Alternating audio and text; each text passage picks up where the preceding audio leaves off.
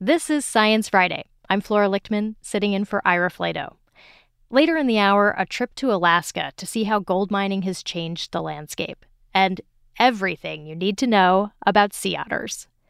But first, on Wednesday, the Indian Space Agency ISRO celebrated as its Chandrayaan 3 craft successfully made a soft landing at the lunar South Pole. Ji haan, aap apne screen pe dekh sakte hain ki hum lander module. People are applauding. Let us all wait to hear from the Secretary, Department of Space and Chairman ISRO, Shri S. Somnath. Sir, we have achieved soft landing on the moon. India is on the moon. Sir. The control room cheers always give me chills. Joining me now to talk about that and other stories from the week in science is Maggie Kirth, science journalist and editorial lead for Carbon Plan. Welcome back to Science Friday. Hi, thanks for having me. So this seems like a big deal for India's space program. Yeah, so they are the first country now to put an unmanned lander on the moon's South Pole. And this is particularly important because it's coming right after Russia failed to do the same thing earlier in the week. That Russian lander that crashed on the moon last weekend was trying to hit the same area. Aside from being a point of pride, what is the purpose of the mission? Well, so this is kind of interesting. It's part of a growing space race that is really about who has access to water resources on the moon. Like, you can kind of imagine this as outer space Chinatown. This is India, it is Russia, it is China, the US is interested.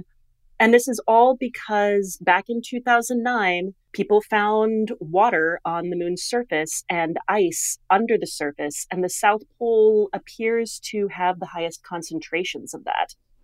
It's important for scientific reasons. You know, we're talking about water that is ancient, and it could teach us a lot about the solar system and even how oceans on Earth got started.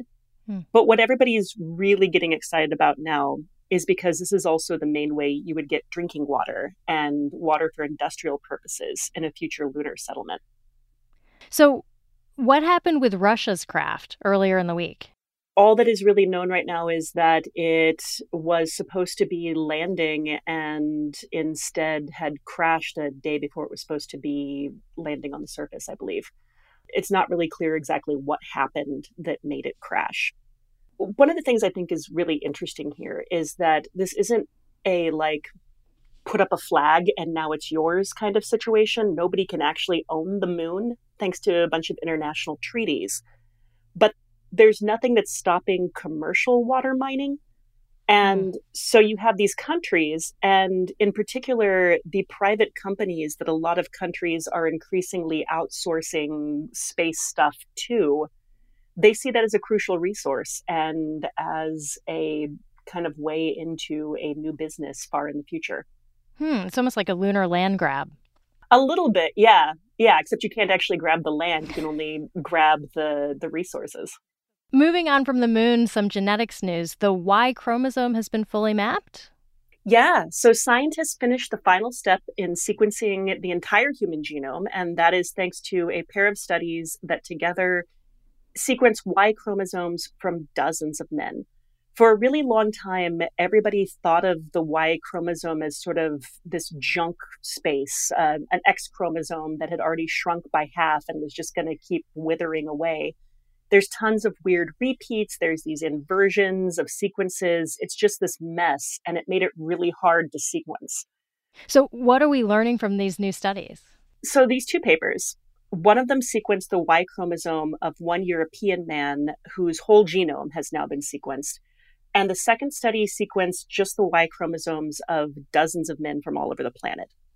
And one thing that, taken together, these studies make clear is that the apparent mess of the Y chromosome, it isn't just nonsense chaos.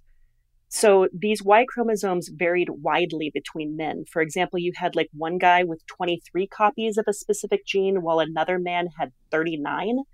But they also found that the repetition isn't totally random. There's patterns to it.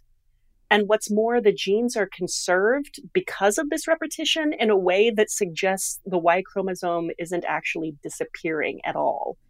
And it's still going to take a while to figure out what practical knowledge can come from this. But in the meantime, we know more about this thing than we ever did before. And it seems to be a lot more interesting than we maybe thought. In other biology news, research into the camouflaging skin cells of the hogfish. Tell me about this. Yeah, so this, I love this. So this study started because a scientist who also loves fishing watched a dead hogfish change color to match the deck of her fishing boat. Oh, wow.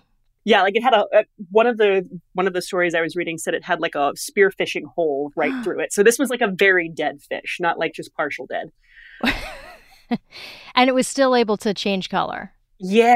And it turns out, after tons of research, what she has found is that these hogfish have a previously unknown kind of cell in their bodies. These skin cells that contain light-detecting proteins you normally see in, like, human retinas. Wow. So it's almost like the skin is a system unto itself. Like, it doesn't need the brain to do this color-changing magic. It seems like it doesn't. So these researchers found that the hogfish has one of these cells for every one of their color-changing cells. And the cells work together to kind of adjust to light levels and adjust to like sort of what's going on around them. And given the fact that the fish can't even see their own skin with their eyes when they're alive, this all suggests that the ability to camouflage is being driven by the skin itself. And wow. These light and color changing cells are working on a body-wide system that can fine-tune color and pattern without much input from the brain.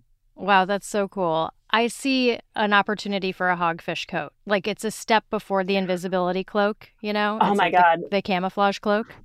I assume that Mr. Burns has one of those in his closet as we speak. In other news, cyber attackers are targeting telescopes. Why? So we don't know. Cyber attackers are hitting these space telescopes. No one's really sure why or what to do about it. NOIRLab is this National Science Foundation funded coordinating center for ground-based astronomy. And on August 1st, they announced that a telescope in Hawaii had been targeted by a cyber attack. According to this report in Science, that attack has since led the lab to shut down operations at multiple telescopes in both Hawaii and Chile. And in some cases, the observatories can still observe, but they can't be operated remotely anymore. And so the researchers around the world are like rushing grad students to the scene to operate the telescopes in person. There's all sorts of wild stuff happening. Drama. Because, yeah, well, and this really affects research because when you're talking about astronomy, you're talking about research that has to be done in these very specific windows of time. So if you can't point the telescope where it needs to go at the right time, you're going to lose like a year's worth of work. Staying in space for a moment. So we know that space junk is a problem, debris left in orbit from launches and broken satellites. And it sounds like an attempt to clean some of it up has hit a snag. I love explaining this. So a big hunk of rocket that the European Space Agency had planned to remove from Earth orbit as part of this demonstration of how we can remove space junk has instead been hit by space junk and now shattered into smaller pieces. And this might sound at first like the space junk is just taking itself out, but I regret to inform that it is actually a cautionary tale about this total trash pile we have floating around the Earth. Because now there's just tons of tiny little shards in addition to the big chunk.